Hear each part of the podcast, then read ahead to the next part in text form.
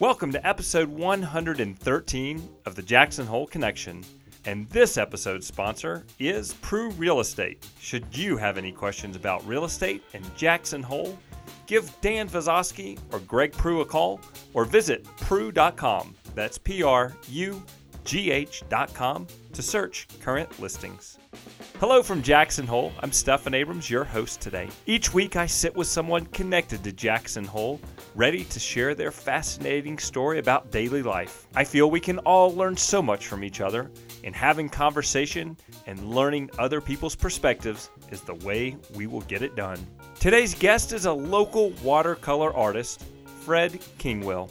One of Fred's careers, which was working with the United States Forest Service, allowed him to live in his number one choice of communities. The reason I say one of Fred's careers is because he has always been an artist, and he's always been an artist of watercolors. While Fred has lived, worked, and raised a family here in Jackson Hole, he's always found time to contribute to this community. Today, Fred will share with us his perspective on being not just an artist, but how each of us has an opportunity to be a person of impact in our community and in the lives of people we connect with. Fred, thank you for joining me here at the Jackson Hole Connection. Wonderful to see you and meet you this beautiful fall morning. Yes, it's a good morning. Oh, it's beautiful, and isn't it? I appreciate the opportunity to talk with you a little bit, and we'll see what happens, Stephan. All right. Sounds like a fair deal. Right. So, Fred, let's start out with your connection to Jackson Hole. How did you end up here? Jackson Hole has always been a dream for me. I'm an artist, and but I also, of course, have a natural resource background. When I was finishing up graduate school and so on, I said there's three places I want to live in the West. One was Jackson Hole, absolutely number one. Then I thought about Estes Park, and I also thought about Sun Valley. And so when I got out of, well, I was in actually school, I checked out those locations, and Jackson Hole was always top of my list. But how to get here and how to survive was another game. So I took a job with the Forest Service down in Durango, Colorado. Great place. But I kept watching and hoping someday that I would get to Jackson Hole because it offered not only my natural resource background opportunities in a variety of areas, but also it offered the opportunity to be involved with my art, obviously. Mm-hmm. So I was looking to combine those. And lo and behold, eventually they offered the very first public affairs job ever in this particular region, Region 2 it's called, of the Forest Service. And I applied and I pulled out every stop I could imagine trying to get this job, putting down various references and other things, one of which I was surprised he was considered an environmentalist in those days. And this was John Turner, who most people know in the community. Mm-hmm. And I put him down as a reference because he'd been my roommate in college and graduate school. And it turned out my forest supervisor at that particular time didn't particularly care for these environmentalist types. And when I arrived, he said to me, I had to meet somebody and hire somebody that had the guts to put down John Turner as your references. So anyways, in 1980, I made the trip up from Colorado. The rest was sort of history, coming in and being the public affairs or public information officer here for, ended up being 18 years. Congratulations. It was certainly to my benefit and to my family's. And that's awesome that you have that connection with John Turner, with him having such deep roots here in the community. And he was a previous guest on the podcast as well. Right. He and his family have a fascinating history here. They certainly do, and well-deserved. I mean, John has really worked hard for the environment and for the people which he's represented, and he's a very special person, as is the rest of his family, for that matter. So, Fred, tell me, what is the position of public affairs for the United States Forest Service here in the Jackson Hole community? Well, it varies a little bit, and as I say, a lot of things were just being defined. I was the very first public affairs person on here. And a lot of what public affairs people do, hopefully, at least I felt this, was to connect the public, not only with the Forest Service, but the public or the Forest Service with the public. So I was very much involved with public involvement, trying to make sure I had a wonderful sign on my desk that Abraham Lincoln once said that with public sentiment, nothing can fail, but without it, nothing can succeed. And I really believe that, and it was part of our efforts to try and make sure that the decision makers in the Forest Service were able to hear from the public, who obviously owns the National Forest and has a distinctive right to speak their concerns. And in Jackson, you can count on more than a little bit of controversy. And in the old days when I came, and we were still dealing with clear cutting and things of that nature, and things, of course, have changed. But a public affairs person also, besides being basically a PR person, public relations type of person, tries to establish the Forest Service as an entity which has a heart and a soul, and people, just like everybody else in our nation. We're mixed of all sorts of opinions and ways to manage natural resources. And so I had a real desire to try and make sure that the Forest Service wasn't looked at as just a government agency, and those guys don't care about us, and all they care about is cutting the trees or whatever, but that we do have a real concern for the natural resources and how we'd say climate and things of that nature. So that was part of it. And then, of course, there was public affairs people are also usually involved with environmental education, which is one of my real passions, trying to help the public to understand why certain things are done, and consequently for the Forest Service to understand what people think about their natural resource management, and perhaps learn both ways. So environmental ed was always very, very important. And later on in my stint as a public affairs person, I did an awful lot of facilitating of various sort of teaching, more I would say than, but I like the word facilitating. Total quality management. I was involved in the early stages of bringing total quality management to the Forest Service, which again was one of those things, listening to the public, listening to your customers, which was a new concept back in the 80s, that government was going to listen to their customers and manage lands appropriately with that. And I also did a lot of conflict management and other such things. And probably the highlight of my Forest Service career, hard to say it's a highlight, but I also played Smokey the Bear over 100 times. Yeah. Jumping into the costume, this being Halloween, I thought, gee, I'd like to have my costume around.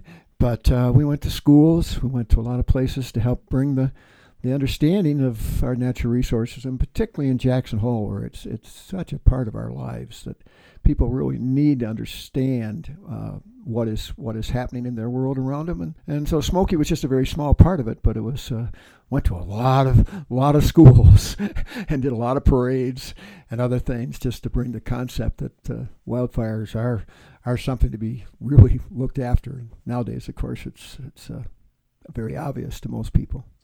Did you raise children here in Jackson Hole? Oh, yeah. Very, very proud of I have two kids. My daughter, Amy, was born here in Jackson Hole, and she got very much involved with Dancers Workshop, performed in all sorts of the Nutcracker and other things for years, and went on to major in dance and dance professionally out in the San Francisco area for quite a while. And then recently she's become a Pilates instructor. And this is a special day. It's my daughter actually arrives, coming back home, going to live with her brother, who I'll talk about in a second, over in Victor. So she's moved out of California, where she's been for a lot of years, and ever since she graduated from college. And she's coming home, partially for all the stuff that goes out in California.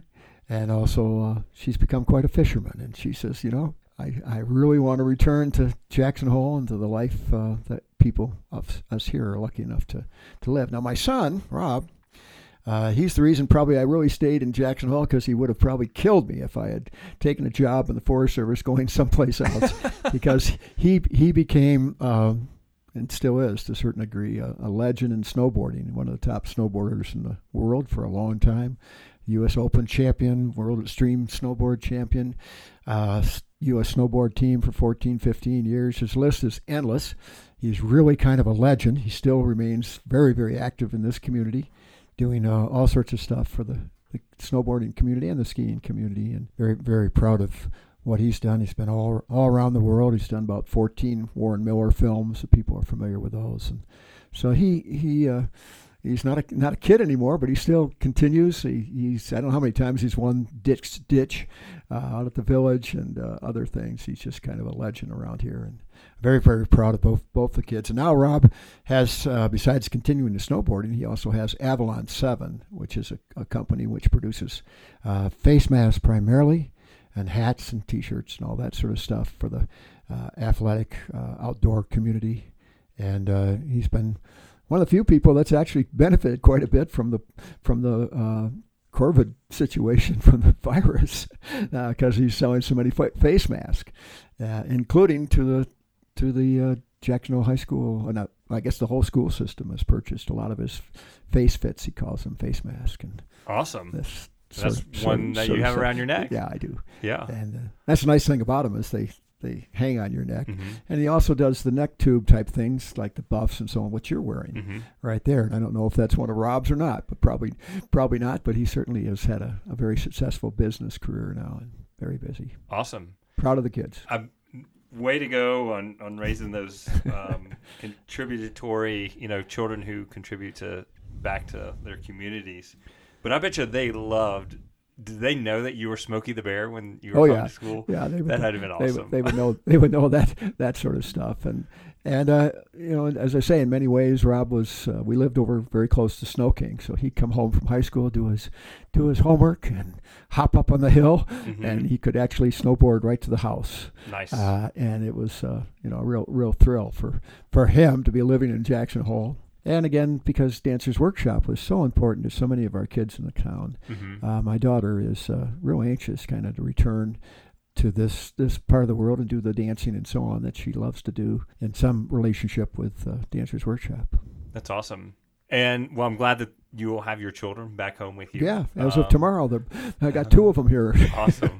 I mean, I have two small children, 7 and almost 5. And oh, perfect. I'm sure for you, you're just going to be over the moon to have your kids back with nice. You. Yeah, yes. Rob's been here all along and lives in Victor, but Amy will be returning, so we'll have the family. Very nice. And so now that you retired from the Forest Service, you found another career. And another one of your passions. Well, it actually has always been part of my life. I consider art just as a part of my life, not necessarily a profession that I chose to go into. As I say, my academic training was in the natural resources and in environmental communications journalism, all that sort of stuff. But art is something that I just kind of seemed like I was almost born with. My parents were not necessarily artists, but they were very encouraging.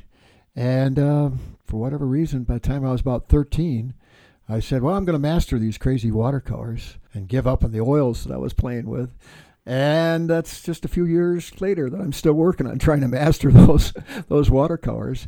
But I painted all the time, sometimes extensively, like I have done since I have retired about 20 years ago, as I say. And I enjoy teaching. Teaching has been one of my things all along. So it's been fun to be able to share my passion for watercolors with a lot of the community.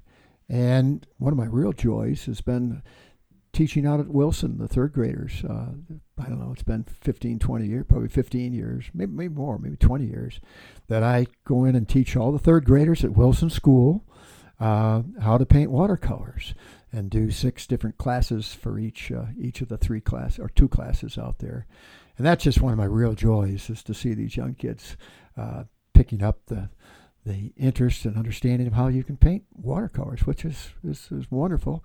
And I've taught with the Art Association for 40 years in various capacities. You've taught with the Art Association, did I hear you say, for 40 years? Yeah. Thank you. This was the first summer where I actually didn't conduct a workshop with the Art Association here.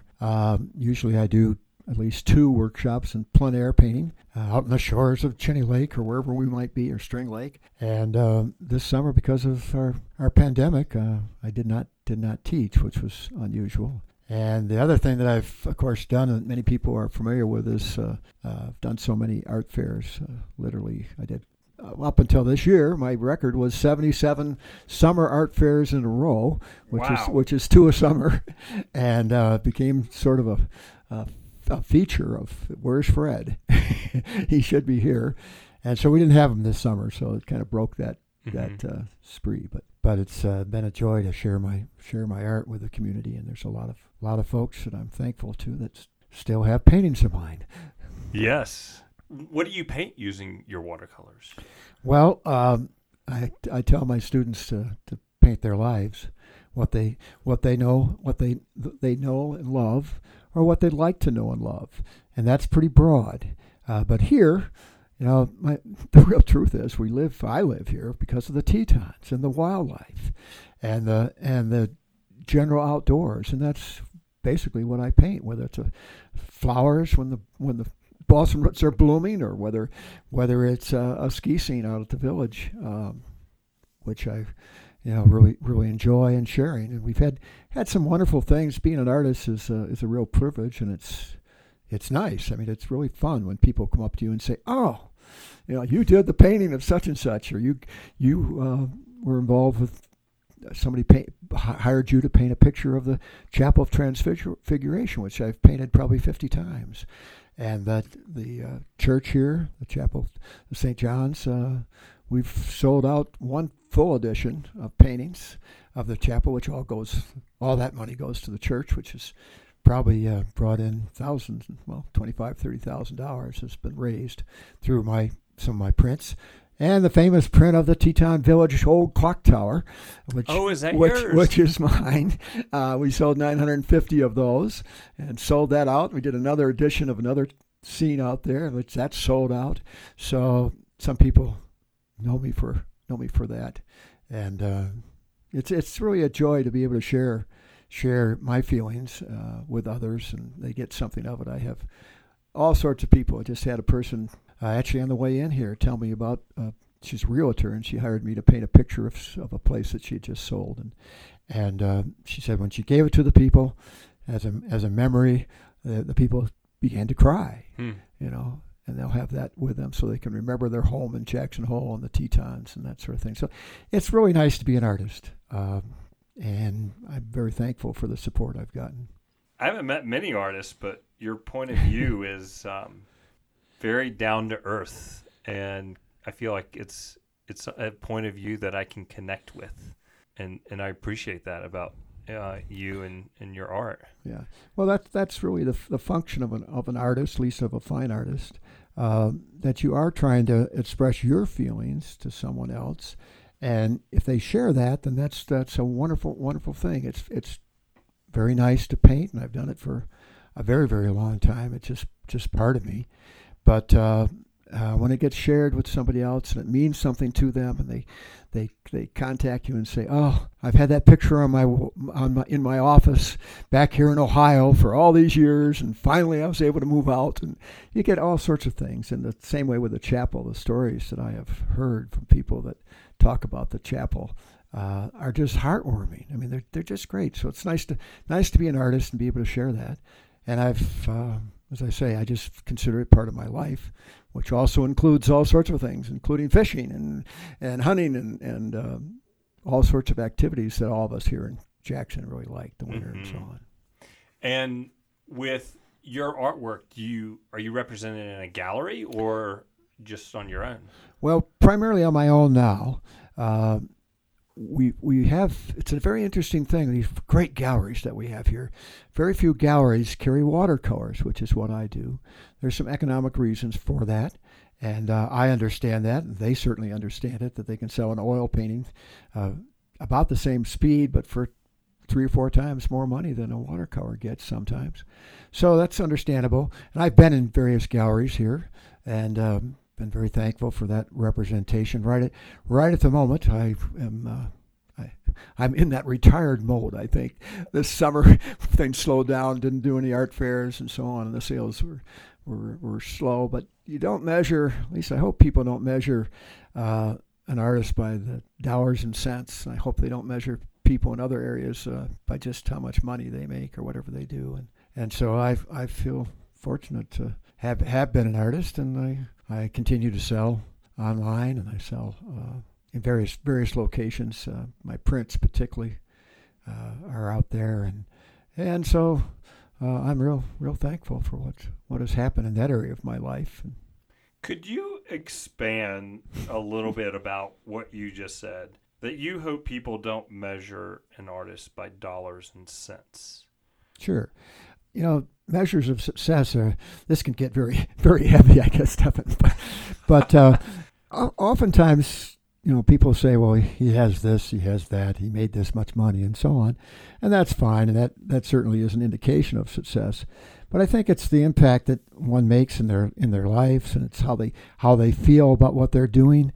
And like we have the essential people that are working today, you know, that helped us all through, or helping us all through this pandemic. They're very successful at what they do, and I honor them for what they do. And it's very hard. And you look in the big business, that's where it gets really, really weird. You see all sorts of CEOs who made a lot of money, but they're a wreck. You know, they're having all sorts of difficulty in measuring success in something. It's not always by, and particularly in business, I like to say, what was your social impact? You know, what's the dollar and cents that you're using to say, well, we were successful because we made this much money. Well, what was your impact on the people that worked for you, and what was the impact upon society? Those are things that I think are important measures of success. It's sort of like fishing, which I do a lot of. You know, were you successful? How many fish did you catch today? And I go, oh, I had a great time. It was beautiful out there. And did we catch a fish? Yeah, maybe we did. Were we successful? Yes, we were very successful. As I say, my son and I were out yesterday.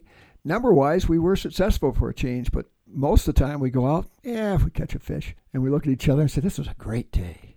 Mm-hmm. And so I hope that philosophy kind of comes across when somebody talks about success or not success. And you can fail in a particular area and still be a very big success. It's just not something easy to measure, and I certainly hate to put dollars and cents on it, because I have lots of artist friends that make a lot of money, and I have a lot of artist friends who don't make anything, but they're very successful, mm-hmm. and they like their lives. That last part that you said, they like their lives, and I feel that at times with how easy it is to obtain information through all the devices and all the different platforms, are people happy enough with their own lives? If you're happy with your life, then you will be a success. The success is not about how somebody else views you. It's how what it's, it's an internal measure of how you feel about yourself. And so I say, we're not in a therapy session here, but I think it's very helpful for people to say, so what if I'm bagging groceries at the store? I'm a successful bagger of groceries, mm-hmm. and I do this well, and I feel good. And I call it, like the doctors do, cause no harm. Mm-hmm. I really like to think of it that way. So, and between the liquor store and marketplace, one of our core beliefs, our bold belief, is to be the epicenter of leadership in any community in which we operate. And it's not about the profits, it's not about the revenues, but it's more about developing people into leaders, because leaders teach other people how to be great people. Well, certainly agree. I certainly agree with that, and that's wonderful to hear. Unfortunately, so many of the business schools and other things that are teaching out there, their measure of success is this is how much money did you make, and how many people did you employ, or how many people didn't you employ to accomplish these goals. And that's fine. But this social element, when I was with the Forest Service, we were desperately trying to bring in the social concept. That's what I was mentioning, having the public get involved in decision making and vice versa, going out and listening to the public, and that's what's important to society, that we have that we're doing this together type of thing, and we'll see. You can get a lot more accomplished with a group versus all by yourself. Oh, absolutely. Mm-hmm. None of us is as smart as all of us was another sign that was on my desk when I worked at the Forest Service. I like that. None of us is as smart as all of us, and. I won't get into any politics, but that certainly would be a nice sign to see in some of our presidential situations. It's a good one for you in your management thing at the liquor store, when you can think to yourself, well, I'm the boss, and I'm smart. Boy, I know. I went to school. I learned all this stuff. I've been in this business for 15 years. By God, I know. But if you have an attitude that says, I'm going to involve my employees. And on top of that, I'm also going to look at my customers and say, what do you guys think? Are we doing what we should be doing? And when you get that attitude going, then success becomes a joint situation where you're a team, the liquor store team. Mm-hmm. And but that is it's really important, and that's changing in our society a lot. And it's exciting to me as getting to be the old timer looking back, but I'm really seeing more of that, and you really see it in Jackson Hole, where people come in and get involved in voicing their concerns. It's been a very interesting community. I don't care what you're looking at, from housing to South Park or wherever that you look. There certainly is people willing to speak up and express their opinions, and do so in a really nice way. We don't find the really tumultuous violence that you see in some situations. So I'm always proud of Jackson Hole, and hope I can keep living around here for a while. I hope you do too. Yes, there's indeed many paintings to be done. That's right. That's for sure. And nature always changes. And lots of people to teach. I've taught, I don't know how many people, probably thousands of people have been in my classes for taking on watercolors. And I just hope it enhances their lives. I think it does. It certainly has enhanced my life, giving you an opportunity to really appreciate and see things. I have an exercise where I have people go out and look at the tops of trees, and they normally say, well, I know how to draw a tree, and they come back in and say, oh, I never saw the way the branches grow on a tree. They grow upward. Mm-hmm. And most people draw their trees as once a middle line down the middle and lines going off the side, like Weyerhaeuser's symbol is. But really, they grow the other direction. They grow upward. And as a forester, I always find that interesting. And then people start saying, you ruined my life. I can't look at trees anymore that way because I see, oh, my gosh. And then you start really seeing things. Mm-hmm. You start seeing birds in a way that you never looked at a bird before, or an animal. And hopefully you also start seeing people in a different way, that we're all different. And my mother, who just passed away at 105 years old, she was great. I would be moaning and groaning at times about somebody and some difficulty that they didn't think the same way I did or whatever. And she would say, oh, Fred, isn't it wonderful how different we all are? Mm. And I'd go, oh, she got me again. How different we all are. And that's a really nice thing to take on, to look at things and say, yeah, you got a different opinion, Stephan, than I do.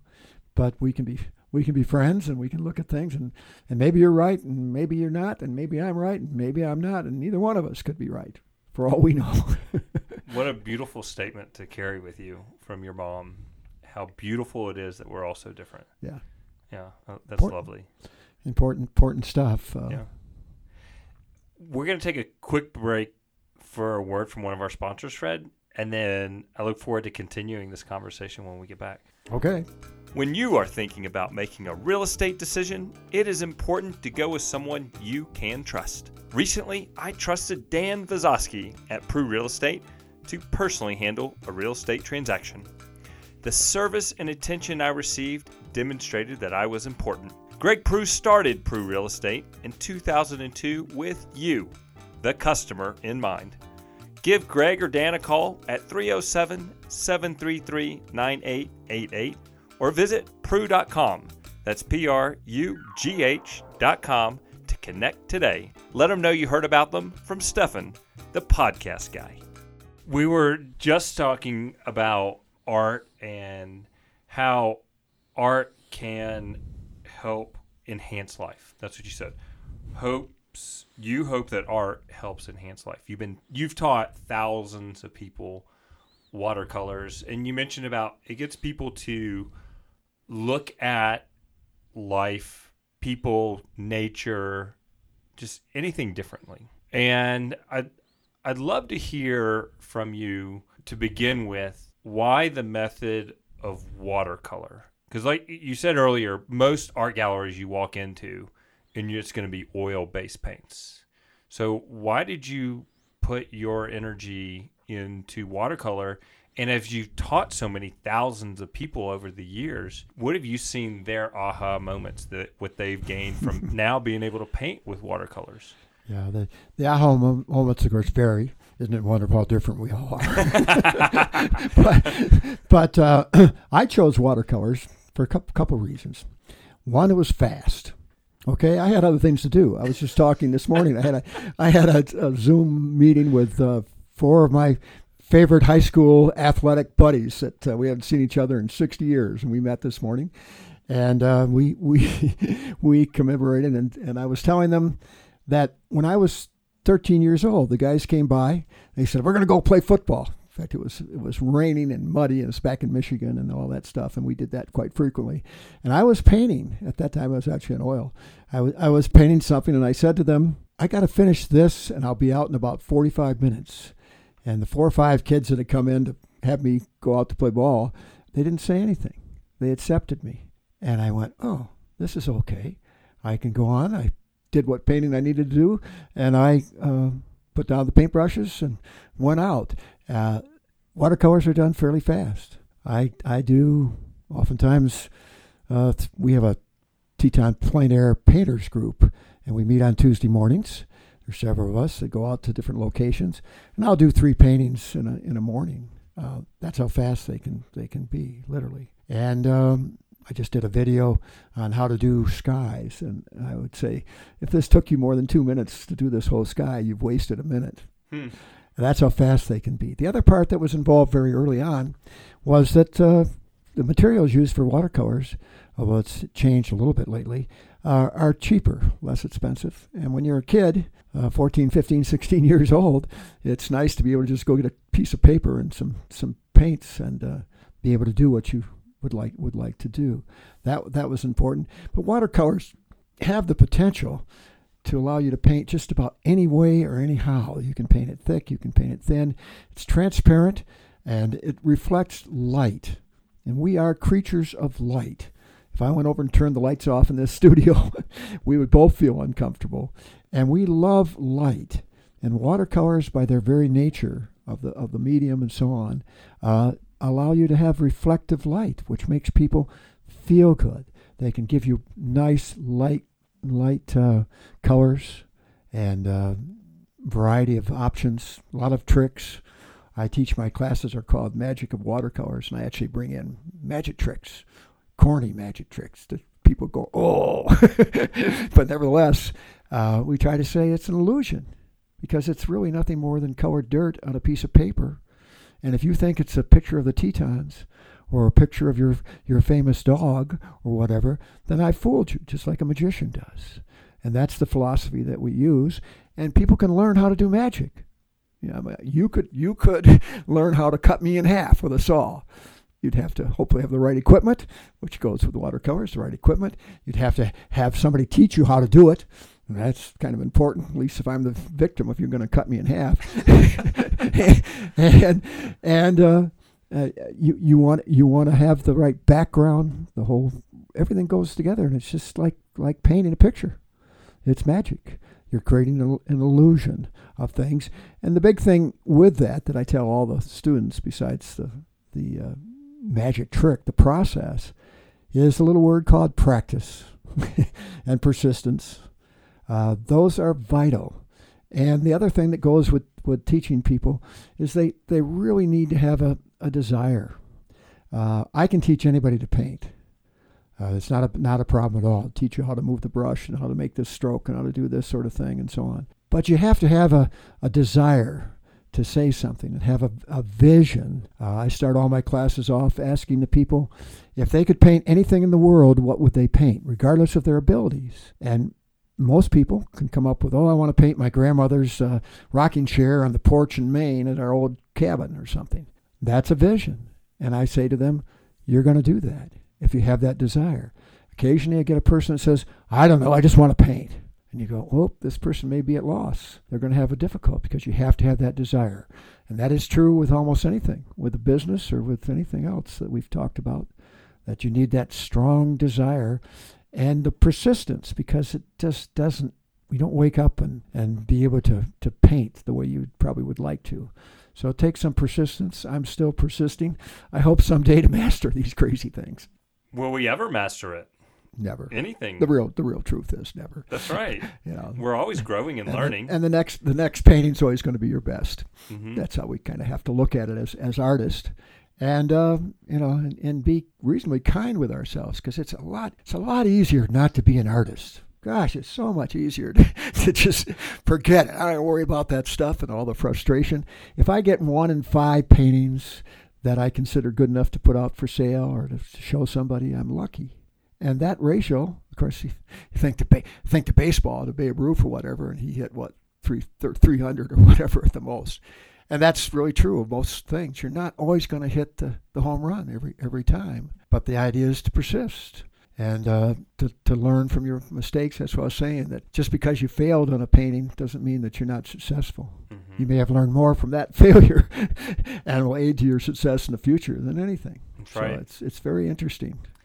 I think there's a saying that says that Babe Ruth struck out more than he hit home runs. Oh, yeah. Yeah. Oh, yeah. He had one of the top strikeout records in baseball, and he never hit over 300, I don't think. Mm-mm. But, he had his goal, and that was to hit home runs. And he was supported in that effort by his coaches and his teammates and so on. And that's what's needed. With a team behind you, nothing can fail. But if they're against you, lots of luck. That's right. Lots of luck on that one. So with your paintings in your career of being an artist, how many of them do you think you've sold? Well, that's an interesting question. And sometimes I see somebody has a list of how many they have sold. I really don't know. And I won't say I don't care, because every one of them was important to the person that bought it. Mm-hmm. It was important for me when I created it. But I figured one time that there's at least 1,000 paintings in Jackson Hole. Okay. Now, they may have ended up being taken down to browse and buy, or gotten rid of, or burned for fire starters or whatever. But over the years, the 40 years that I've been here, that's easily how many paintings are in this town.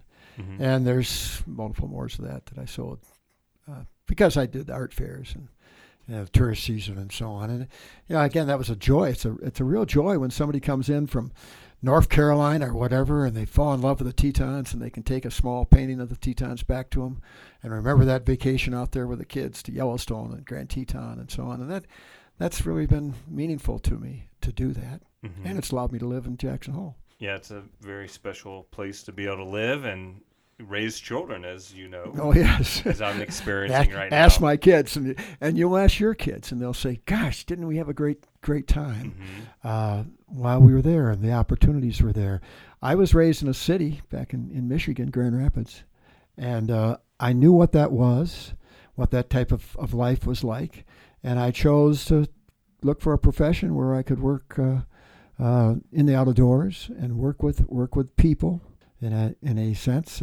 When I was in college, one of my professors in a public relations course that I was taking, he said, information can enhance a person's enjoyment of the situation they're in, or information will enhance their experiences.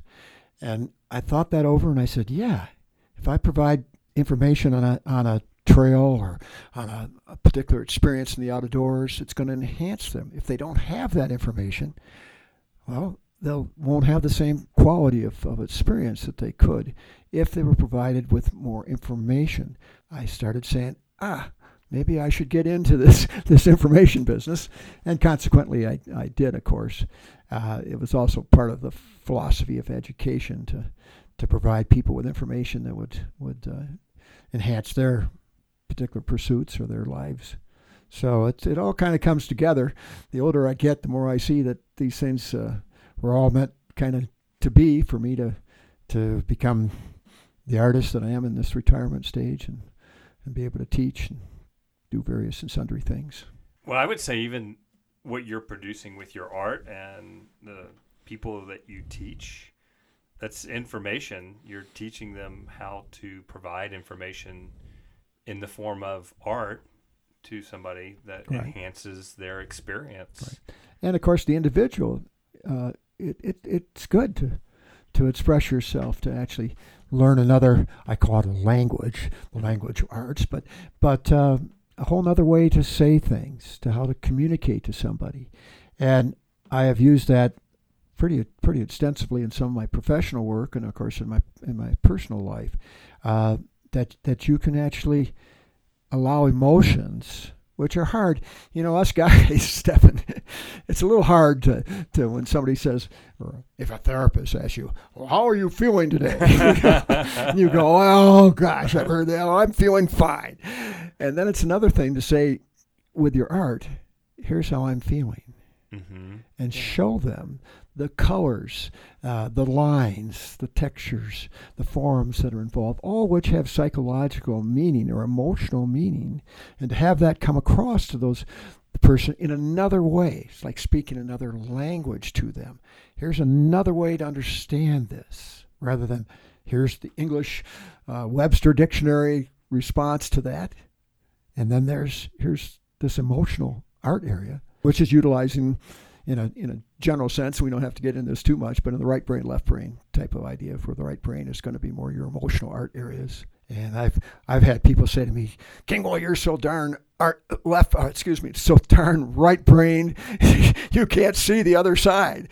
And I suppose that's true sometimes, but it's kind of nice in an organization where you can say to people, I used to tell the people at the Forest Service, and we do a quick little test and find out who was dominant, who preferred to be right brain and who preferred to be left brain. And I said, okay, we actually have two different people in you. You have a right brain and a left brain. And if you can bring out the right brain side instead of just the left side, which happens so much in business, where you're all analytical, all numbers, all the rest of it. But if you can get the people to express, and half of our organization at the Forest Service, more than half, was right brain preferences. Hmm. And yet how we were operating was basically in a left analytical way. And I would say, okay, let's put the left brain aside for a little bit. Let's explore. Grab a pencil, pen, draw how you feel about such and such. Draw what you think this should look like. And they'd always say, I can't draw. And I'd go, that's okay. That's okay. But it's another way to allow people to express themselves. And particularly for males, it's a great way where we don't have to utilize our voices, and we can draw things. And it's been amazingly successful in some of my group interactions and with the public, that we would try and talk in a little different language, using the right side of our brain, or maybe the artistic side more.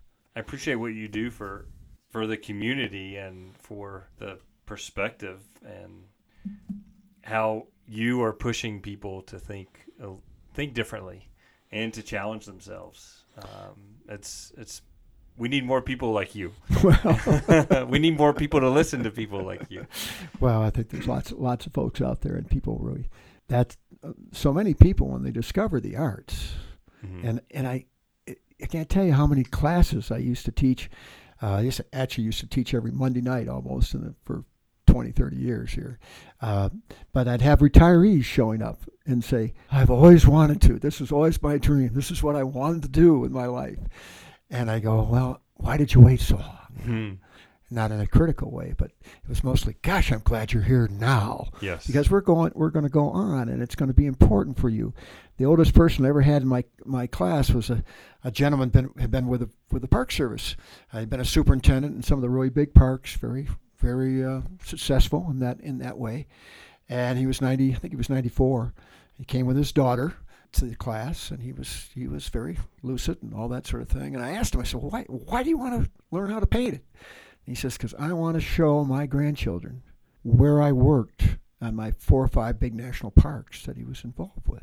Mm. And he wanted to share something very personal with each of those grandkids. There's a painting of the Grand Canyon. Here's a painting he did of Everglades. Here's a painting.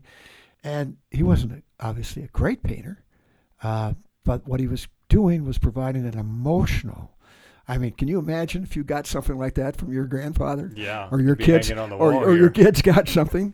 It wouldn't matter how good it was. Mm-hmm. It was what, hey, he did this for me, and that's how he saw these particular places where he worked, and so that's a really meaningful thing. And I've had lots of people that have started up at any age and found it to be again, it's another enhancement of your life. You may be going along on one side, and then suddenly you say, oh, I got this other side. I can go into over here and become an artist. Mm-hmm. And I've worked with the high school kids here. And one time I was doing a thing with the advanced students. I'm trying to think what they're called. The kids that are in AD classes, I guess. And they were standing around. I said, okay, kids, I'm going to ask you the question you don't want to hear. What do you want to be when you grow up? They all went, oh, these are mostly seniors. And I said, no, wait a minute. Before you go on, I want you to realize that you are always an artist. And you may be a liquor store owner, but you can also be an artist. And you may be a truck driver, but you can also be an artist. You may be a president of the United States, and you can also be an artist. And someday you won't be those things. You won't always be the owner of the liquor store. Well, maybe you will, but maybe probably not. And then what are you going to say? Oh, I'm an artist. And you had worked on that all along, because it takes persistence and it takes time to develop your skills in order to feel more comfortable doing your art. But people oftentimes wait a long time, and I just hope those kids, they're going to go on to be civil engineers and be whatever else. They're also saying, and I'm an artist, and when I get a chance to promote my art or do things, I'm gonna do that. We've had several kids. One prominent one that I think of here, she went off from Jackson. She was a good little artist when she was in high school.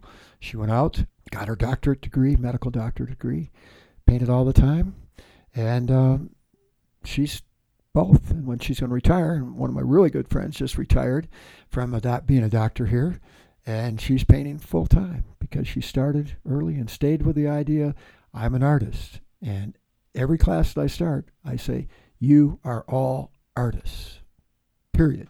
I love it.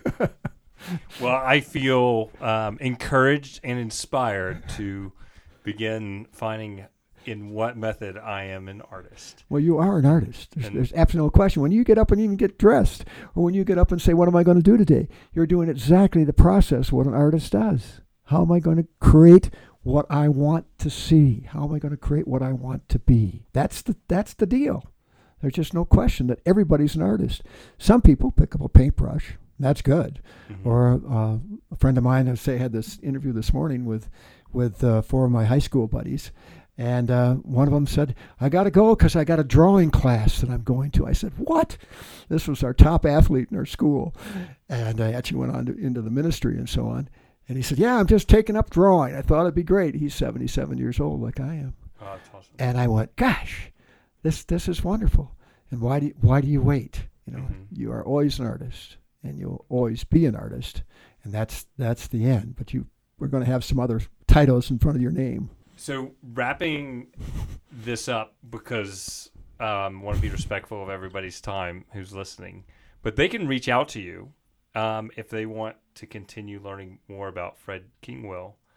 This has been an absolute honor and delight to sit and speak with you, Fred. And I love your perspective and your teachings. What is the website people can go to see your artwork? Well, it's pretty easy. It's just Fred Kingwill, W-I-L-L, .com. We'll get them into the website. That's pretty easy. And is there a way that people can connect with you through the website? Well, yeah, they can. I have a email type of thing. They can contact me at. That's also easy, but FredKingwill@gmail.com. That's an easy one. Yeah, it's real easy, and they can call me up if they want or whatever.